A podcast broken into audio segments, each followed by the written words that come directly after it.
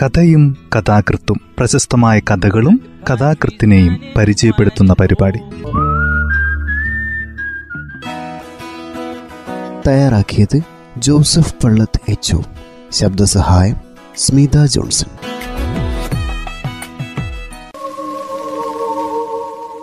കഥയും കഥാകൃത്തും എന്ന ഈ പരിപാടിയിൽ നിന്ന് സേതുലക്ഷ്മിയുടെ അനന്തരം എന്ന ചെറുകഥയാണ് പരിചയപ്പെടുത്തുന്നത്. ചേർത്തലയാണ് സേതുലക്ഷ്മിയുടെ സ്വദേശം. BSNL സബ് ഡിവിഷണൽ എഞ്ചിനീയറായി ജോലി ചെയ്യുന്നു. കഥ ഇങ്ങനെ ആരംഭിക്കുന്നു. പതിവ് പോലെ അന്നും തീന്മേശയിലാണ് വഴക്ക് പൊട്ടിപ്പുറപ്പെട്ടത്. അതുവരെ സമാധാനമായി സംസാരിച്ചിരുന്നവർ പെട്ടെന്ന് വാഗ്വാദങ്ങൾ ഉയരുന്നതും ഒച്ച വയ്ക്കുന്നതും കേട്ട് ചായ കൂട്ടുകയായിരുന്ന ഞാൻ അടുക്കളയിൽ നിന്ന് ഊണുമുറിയിലേക്ക് വന്നു. വിളമ്പെടുത്ത അപ്പവും മട്ടൺ സ്റ്റൂവും ടേബിളിലാകെ ചിതറിച്ച് രണ്ടുപേരും വിശദീകരണത്തിനൊന്നും നിൽക്കാതെ എഴുന്നേറ്റ് നടന്നു. പിന്നെ 5 നിമിഷത്തിന് ശേഷം പതിവ് ഞായറാഴ്ച വേഷത്തിൽ സണ്ണിച്ചൻ പുറത്തേക്ക് വന്ന് മുകളിലേക്ക് നോക്കി. നിന്റെ തലവഴിയൊന്നും എൻ്റെ അടുത്ത് എടുക്കണ്ട. കറുത്ത ചില്ലുയർത്തി അകം കാണാതാക്കിയ ലാൻസറിൽ കയറി പുറത്തേക്ക് പാഞ്ഞുപോയി.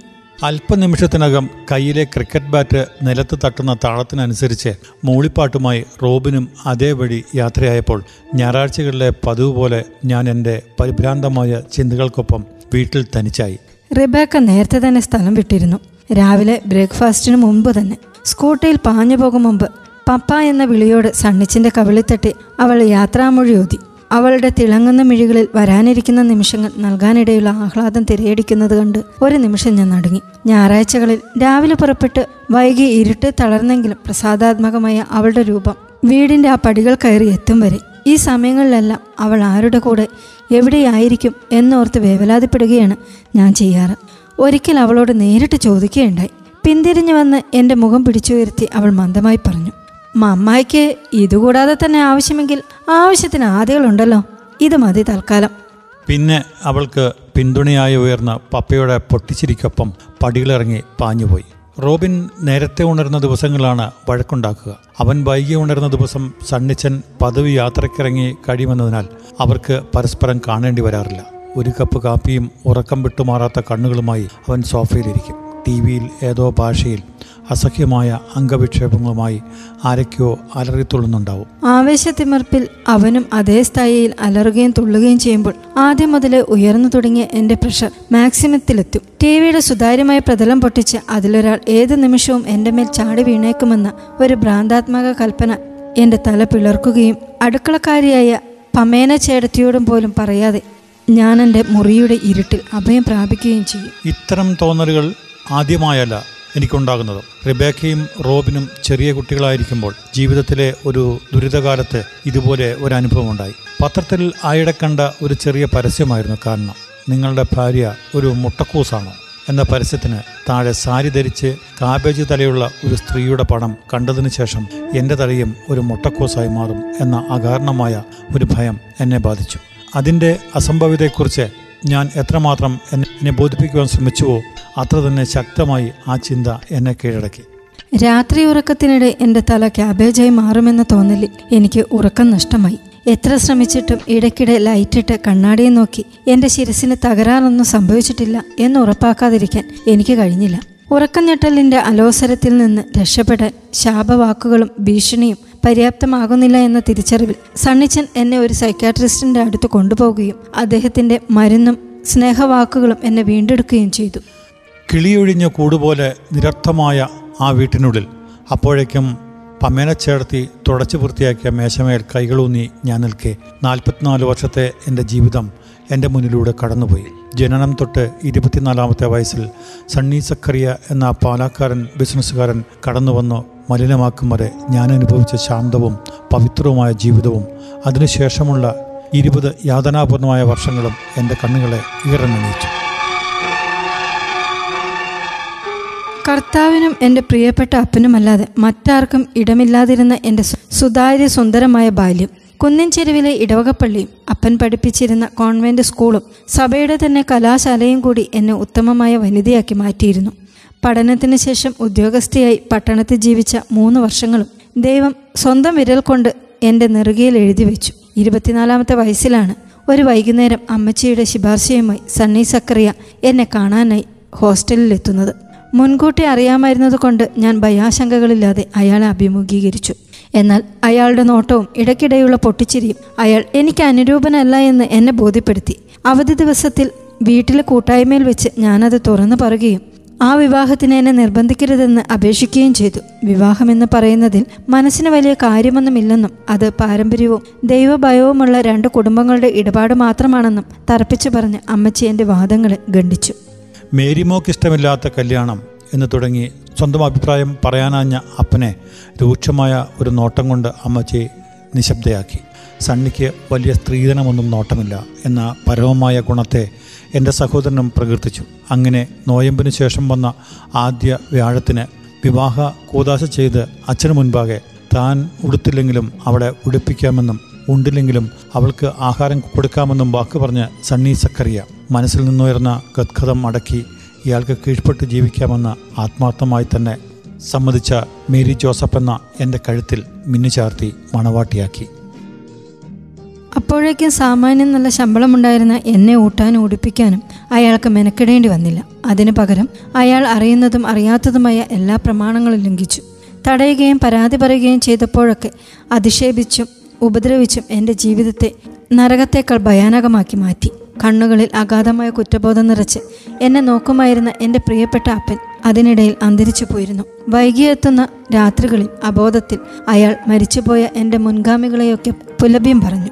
നല്ല പോര് പൊരുത് ഓട്ടം തികച്ച് ആത്മത്തിനു വേണ്ട അന്ത്യകുദാശി കൈക്കൊണ്ട് ശാന്തമായി അന്ത്യവിധിക്കായി കാത്തുകിടന്ന എൻ്റെ പൂർവികരെല്ലാം അവിചാരിതമായ ഈ ആക്രമണങ്ങൾ താന്താങ്ങളുടെ കല്ലറകളിൽ കിടന്ന് ഉരുളുകയാകാം എന്ന അറിവിൽ ഞാൻ തകർന്നടിയുമ്പോൾ അയാൾ കട്ടിലിൽ കമിഴ്ന്നു കിടന്ന് കൂർക്കം വലിച്ചുറങ്ങി. എൻ്റെ പിതാക്കളുടെ കരച്ചിലും പല്ലുകടിയിലും എന്നെ വേട്ടയാടുമ്പോൾ കുളിമുറിയിൽ തുറന്നിട്ട പൈപ്പിനപ്പുറം ഉയരാത്ത ശബ്ദത്തിൽ അലറിക്കരഞ്ഞ് ഞാൻ എൻ്റെ ഹൃദയഭാരം ലഘൂകരിച്ചു. തീരെ താങ്ങാനാവാത്ത ഘട്ടത്തിൽ വീട്ടിലേക്ക് ഓടിച്ചെല്ലുമ്പോഴൊക്കെ കർത്താവ് കൂട്ടിച്ചേർത്തതിൻ്റെ മഹത്വമുരുവിട്ട് അമ്മച്ചി എന്നെ തിരിച്ചയച്ചു. പിന്നെ കരഞ്ഞു വീർത്ത കണ്ണും മുഖവും സഹപ്രവർത്തകർക്ക് മുമ്പിൽ എന്നെ പരിഹാസപാത്രമാക്കുകയും എപ്പോഴും കെട്ടിച്ചെടുത്തു നിന്ന് കുടുംബത്തിലേക്ക് ഓടി വരുന്നതിലെ മാന്യതയില്ലായ്മയെപ്പറ്റി നാത്തൂൻ തുറന്നടിക്കുകയും ചെയ്തപ്പോൾ ഞാൻ എൻ്റെ നിത്യദുഃഖങ്ങളെ മനസ്സിൻ്റെ അഗാധങ്ങളിൽ കുഴിച്ചിടുകയും ഒരിക്കലും തുറന്നു നോക്കാതിരിക്കുവാൻ ശീലിക്കുകയും ചെയ്തു. റിബേക്കയും റോബിനും ജനിച്ചപ്പോൾ അവരുടെ ശുശ്രൂഷയും മറ്റുമായി ഞാൻ ജീവിതത്തോട് പൊരുത്തപ്പെടുകയും ഞായറാഴ്ച കുർബാനയ്ക്ക് ശേഷമുള്ള കൂട്ടായ്മകളിൽ പൊങ്ങച്ചക്കാരായ പണക്കാരികളുടെ മുമ്പിൽ വെച്ച് നിൻ്റെ കെട്ടിയോനൊരു പാവമല്ലയോടി എന്ന സണ്ണിച്ചൻ്റെ ചോദ്യത്തിന് മുൻപിൽ പുഞ്ചിരിക്കാൻ മാത്രം കാപ്പട്യം കൈമുതലാക്കുകയും ചെയ്തു.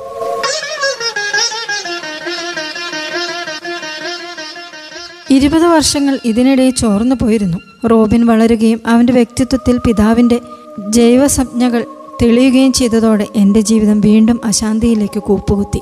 എല്ലാവരും ഒഴിഞ്ഞുപോയ വീട്ടിൽ തനിയെ നിൽക്കവേ ആരെയെങ്കിലും സ്നേഹിക്കണമെന്ന് ഉത്കടമായ ഒരു അഭിനിവേശം എനിക്കുണ്ടായി. എൻ്റെ നഷ്ടപ്പെട്ട ജീവിതം, മറ്റുള്ളവർക്കായി ഞാൻ നഷ്ടപ്പെടുത്തിക്കളഞ്ഞ എൻ്റെ വർഷങ്ങൾ, ഞാൻ എന്തെങ്കിലുമാണെന്ന് എന്നെ തന്നെ ബോധ്യപ്പെടുത്താൻ എനിക്ക് ആരുടെയെങ്കിലും സ്നേഹം വേണം. എൻ്റെ ജീവിതം ഞാൻ ഇതേവരെ ജീവിച്ചില്ല. എൻ്റെ മോഹങ്ങൾ, ആത്മാഭിലാഷങ്ങൾ ഒന്നും സ്വാർത്ഥമാക്കാതെ ആർക്കൊക്കെയോ പകുത്തു നൽകി ഞാൻ ഇല്ലാതാക്കി കളഞ്ഞു. നാളെ ഞാൻ മരിച്ചാൽ സണ്ണിച്ചൻ സ്വന്തം നിലയ്ക്കെന്ന വണ്ണം ആർഭാടമാക്കിയ ചരമ ശുശ്രൂഷകൾക്കിടയിൽ എൻ്റെ സ്വത്വം ഓർമ്മിക്കപ്പെടുകയില്ല. താന്താങ്ങളുടെ ദൈനംദിന ജീവിതത്തിൻ്റെ തിരക്കുകളിലേക്ക് ഓടാൻ വേണ്ടി വരുന്ന സന്ദർശകർ ആരും എൻ്റെ അടഞ്ഞുപോയ മിഴികൾ തുറന്ന് അവയിലെ സഫലീകരിക്കാത്ത അഭിലാഷങ്ങൾ കണ്ടെത്താനോ മൗനമായ ചുണ്ടുകൾ തുറന്നു പറയാതെ പോയ യാതനകൾ കേൾക്കാനോ മെനക്കെടുകയില്ല.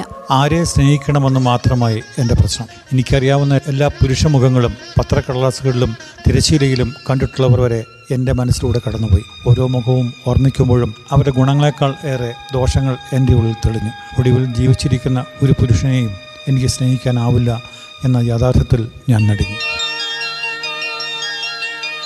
അപ്പോഴാണ് അവൻ വന്നത്. മധുരവും ശാന്തമായ സ്വരത്തിൽ, "മറിയേ, അത് ഞാനാവുന്നത് നിനക്ക് ഹിതം തന്നെയോ?" എന്ന് അവൻ എന്നോട് ചോദിച്ചു. എനിക്ക് മറുപടി ഉണ്ടായിരുന്നില്ല. അവൻ മൃദുവും സ്വച്ഛവുമായ വിരലുകൾ കൊണ്ട് എൻ്റെ തോളിൽ സ്പർശിച്ചു. ആ മുഖത്തേക്ക് ഉറ്റുനോക്കിയപ്പോൾ എനിക്ക് ബോധ്യമായി, എനിക്ക് സ്നേഹിക്കുവാനുള്ളവൻ ഇവൻ തന്നെയാണ്. "നീ ആരാകുന്നു? യേശുവോ?" എന്ന എൻ്റെ സ്വരത്തിന്, "ആരാകിലെന്ത്, ഞാൻ നിനക്ക് മതിയായവൻ തന്നെ" എന്നവൻ ഉത്തരം നൽകി. അങ്ങനെ ഞങ്ങളുടെ പ്രണയജീവിതം ആരംഭിച്ചു. അവൻ ഒരിക്കലും കഠിനമായ ജോലികൾ കൊണ്ട് കുറുകിപ്പോയ എൻ്റെ വിരലുകളുടെയോ നിറം മങ്ങിയ മിഴികളെയോ കളിയാക്കിയില്ല. മറിച്ച് എൻ്റെ ചിരിയുടെ ഭംഗിയും മുടിയഴകും മറ്റാരിലും കാണാനില്ല എന്നവൻ എന്നോടറിയിച്ചു. സുന്ദരിയല്ല എന്ന് ഞാൻ വിഷാദിച്ചപ്പോൾ നിന്നിലെ ഞാനറിയുന്ന ആന്തരിക സൗന്ദര്യം നിന്നെ എത്ര അഴകുറ്റവളാക്കുന്നു എന്നവൻ മന്ത്രിച്ചു. എനിക്ക് നീ മതി, നിന്നിൽ ഞാൻ പൂർണ്ണനാകും. എനിക്കത് മതിയായിരുന്നു. എത്ര പെട്ടെന്നാണ് മുരടിച്ചു പോയ ഒരു പൂമരം അകാലത്തിൽ പൂത്തുമറിയുന്ന പോലെ ഞാൻ ജീവിതത്തെ അതിൻ്റെ തനിമയോടെ സ്നേഹിക്കാൻ തുടങ്ങിയത്. മധ്യവയസ്സിലെ പ്രണയം ഒരു സ്ത്രീയെ ഇത്രമാത്രം മാറ്റിമറിക്കുമെന്ന് സ്വയം അനുഭവിച്ചില്ലെങ്കിൽ ഞാൻ വിശ്വസിക്കുമായിരുന്നില്ല. എൻ്റെ കണ്ണുകൾ പ്രകാശമാനമാവുകയും കവിളുകളിൽ പഴയ യുവത്വം തിരിച്ചെത്തുകയും ചെയ്തു. അവൻ എനിക്കായി ഞാൻ ഇഷ്ടപ്പെട്ടു മറന്ന കവിതകളും കഥാഭാഗങ്ങളും വായിച്ചു. എൻ്റെ മാറ്റം മറ്റുള്ളവർ ശ്രദ്ധിക്കുന്നു എന്നത് എനിക്കൊരു പ്രശ്നമേ ആയിരുന്നില്ല. വീട്ടിലേക്കുള്ള സാധനങ്ങളുമായി വൈകുന്നേരം മടങ്ങുമ്പോൾ വഴിയരികിലെ ആളുകൾ നോക്കി നിൽക്കുന്നത് പോലും ഞങ്ങളെ രസിപ്പിച്ചു. തനിക്കൊരു ശരീരമില്ലാത്തതുകൊണ്ട് എൻ്റെ കയ്യിലെ ഭാരം പങ്കുവെക്കാനാവുന്നില്ലല്ലോ എന്നവൻ പരിതപിച്ചപ്പോൾ എനിക്ക് നിൻ്റെ സ്നേഹമുണ്ടല്ലോ, അത് ഏത് ഭാരം താങ്ങാനും എന്നെ പ്രാപ്തിയാക്കുന്നു എന്ന് ഞാൻ ഉത്തരമോദി. വഴിയരികിൽ നിന്ന് ആരോ അത് സക്കറിയയുടെ പെമ്പിളയല്ലേ എന്ന് ആശ്ചര്യപ്പെടുന്നുണ്ടായിരുന്നു. പിറ്റേന്ന് സാധനങ്ങൾ വാങ്ങിയച്ച് ഓട്ടോയിൽ വന്നാൽ മതി എന്ന ഭർത്താവിൻ്റെ ആഹ്വാനം ഞങ്ങളെ ചിരിപ്പിച്ചു. എൻ്റെ ജീവിതം ഇങ്ങനെ സരളമായി മുന്നോട്ട് പോയിക്കൊണ്ടിരിക്കെ ഞാൻ ആത്മാവിൽ എത്രത്തോളം സന്തുഷ്ടയായിരുന്നുവോ അത്രത്തോളം എൻ്റെ ജീവിതം അലസയാവുന്നു എന്ന കുറ്റപ്പെടുത്തൽ കൂടി വന്നു. എൻ്റെ ജീവിതം കൊണ്ട് ജീവിക്കുന്ന 3 പേർക്കും എവിടെയൊക്കെയോ അലോസരങ്ങൾ അനുഭവപ്പെടാനും തുടങ്ങി. സദാ നിരാശ നിറഞ്ഞ കണ്ണുകളുമായി അടുക്കിപ്പിടിച്ച നിലവിളി പോലെ അവരുടെ സുഖത്തിനായി ആത്മാർപ്പണം നടത്തുന്ന ഒരുവളെയായിരുന്നു അവർക്ക് ആവശ്യം. എൻ്റെ സമീപത്തു നിന്ന് എനിക്കായി ശലമോൻ്റെ പ്രേമഗീതങ്ങൾ പാടുകയായിരുന്നു എൻ്റെ പ്രിയൻ. ഒരു ദിവസം രാവിലെ പ്രഭാത ഭക്ഷണം തയ്യാറാക്കുന്ന തിരക്കിലായിരുന്നു ഞാൻ. റോബിൻ കടന്നു വന്ന് എൻ്റെ സന്തുഷ്ടി നിറഞ്ഞ മുഖത്തേക്ക് നോക്കി പുച്ഛത്തോട് ചോദിച്ചു, അമ്മച്ചിക്ക് എന്താ ഈടെ ഒരു സന്തോഷം? എൻ്റെ സമീപത്തു നിന്ന് എനിക്കായി ശലോമൻ്റെ പ്രേമഗീതങ്ങൾ പാടുകയായിരുന്നു എൻ്റെ പ്രിയൻ. റോബിൻ്റെ ചോദ്യത്തിന് നേരെ അവൻ കാട്ടിയ ആംഗ്യം കൊണ്ട് ഞാൻ പൊട്ടിച്ചിരിച്ചുപോയി. സാധാരണ ഇത്തരം ചോദ്യങ്ങൾക്ക് ഞാൻ ദേഷ്യപ്പെടുകയോ കണ്ണു നിറയ്ക്കുകയാണ് പതിവ്. എൻ്റെ മാറ്റം അവനെ ഭയപ്പെടുത്തിയ പോലെ അവൻ പെട്ടെന്ന് പോയിക്കളഞ്ഞു. അവൻ്റെ അപ്പൻ അകത്തുനിന്ന് വിളിച്ചു ചോദിച്ചു, പഴയ പോലെ വേഷം കെട്ടെടുക്കാനാണോ ഭാവം? പിന്നീട് അവസാന ഞായറാഴ്ച പ്രഭാതത്തിൽ 3 പേരും അവിചാരിതമായി ഒന്നിച്ചുണ്ടായ ഭക്ഷണ സമയം. അന്ന് പക്ഷേ വാഗ്വാദങ്ങൾ ഉയരുന്നത് എനിക്കെതിരെ. ഞാൻ പ്രതികരിക്കുന്നില്ല എന്ന് കണ്ട് സണ്ണിച്ചൻ ശബ്ദമുയർത്തി. മക്കൾ രണ്ടും നിശബ്ദരായ കാണികളായി. 20 വർഷമായി ഉണ്ടാക്കുന്നു, എന്നിട്ട് കറിയിൽ ഉപ്പ് കണക്കിനിടാൻ പോലും ശ്രദ്ധയില്ല. കുഴിയെ കിടക്കണം നിന്റെ തള്ള വന്നേ, ഇനി പഠിപ്പിക്കണോ? കൂട്ടുകാരൻ്റെ മുഖം മ്ലാനമായി.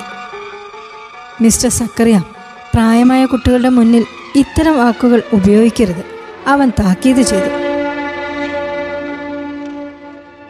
എൻ്റെ അരൂപിയെ കാണാനാവാത്തതിന് അത് ഞാൻ പറഞ്ഞതായി അയാൾ കരുതി എൻ്റെ നേരെ ചീറി. ആരാടി നിന്റെ സംസ്കാര സമ്പന്നൻ? എത്ര പേരെ നിനക്കറിയാം? ഇതാണ് ആ നിമിഷം ഞാൻ സ്വയം വെളിപ്പെട്ടു. ഒരു പാഴ്ത്തുണി പോലെ, തേപ്പ് മേശ പോലെ ഇവർ കണ്ടിരുന്ന സ്ത്രീക്കും ആനന്ദിക്കാൻ അവകാശമുണ്ടെന്ന് ഇവരറിയട്ടെ. തീർച്ചയായും ഒരാളെങ്കിലുമുണ്ട്, എന്നെ സ്നേഹിക്കുന്ന ഒരാൾ. ഒരു നിമിഷത്തെ നിശബ്ദതയ്ക്ക് ശേഷം അവർ 3വരും അന്നേ വരെ ഉണ്ടാകാത്ത ഐക്യമതത്തോടെ പൊട്ടിച്ചിരിച്ചു. അവരുടെ ചിരി അട്ടഹാസമായി പുറത്തേക്ക് ഒഴുകി. ചക്രവാളത്തോളം വളർന്ന് പ്രപഞ്ചത്തെ നടുക്കുന്നത് ഞാൻ അറിഞ്ഞു. അത് പെട്ടെന്ന് തിരികെ വന്ന് തിളങ്ങുന്ന വാളുപോലെ എൻ്റെ നെറുകയിലൂടെ താഴ്ന്നിറങ്ങി എന്നെ 2ആയി പിളർന്നു. ആശ്രയത്തിനായി ഞാൻ എൻ്റെ കൂട്ടുകാരനെ നോക്കി. അവൻ അപ്രത്യക്ഷനായിരുന്നു.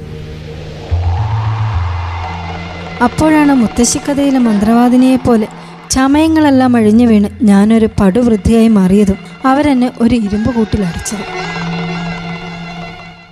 കഥ ഇവിടെ അവസാനിക്കുന്നു.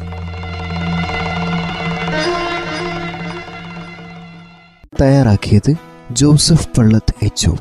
ശബ്ദസഹായം സ്മിത ജോൺസൺ.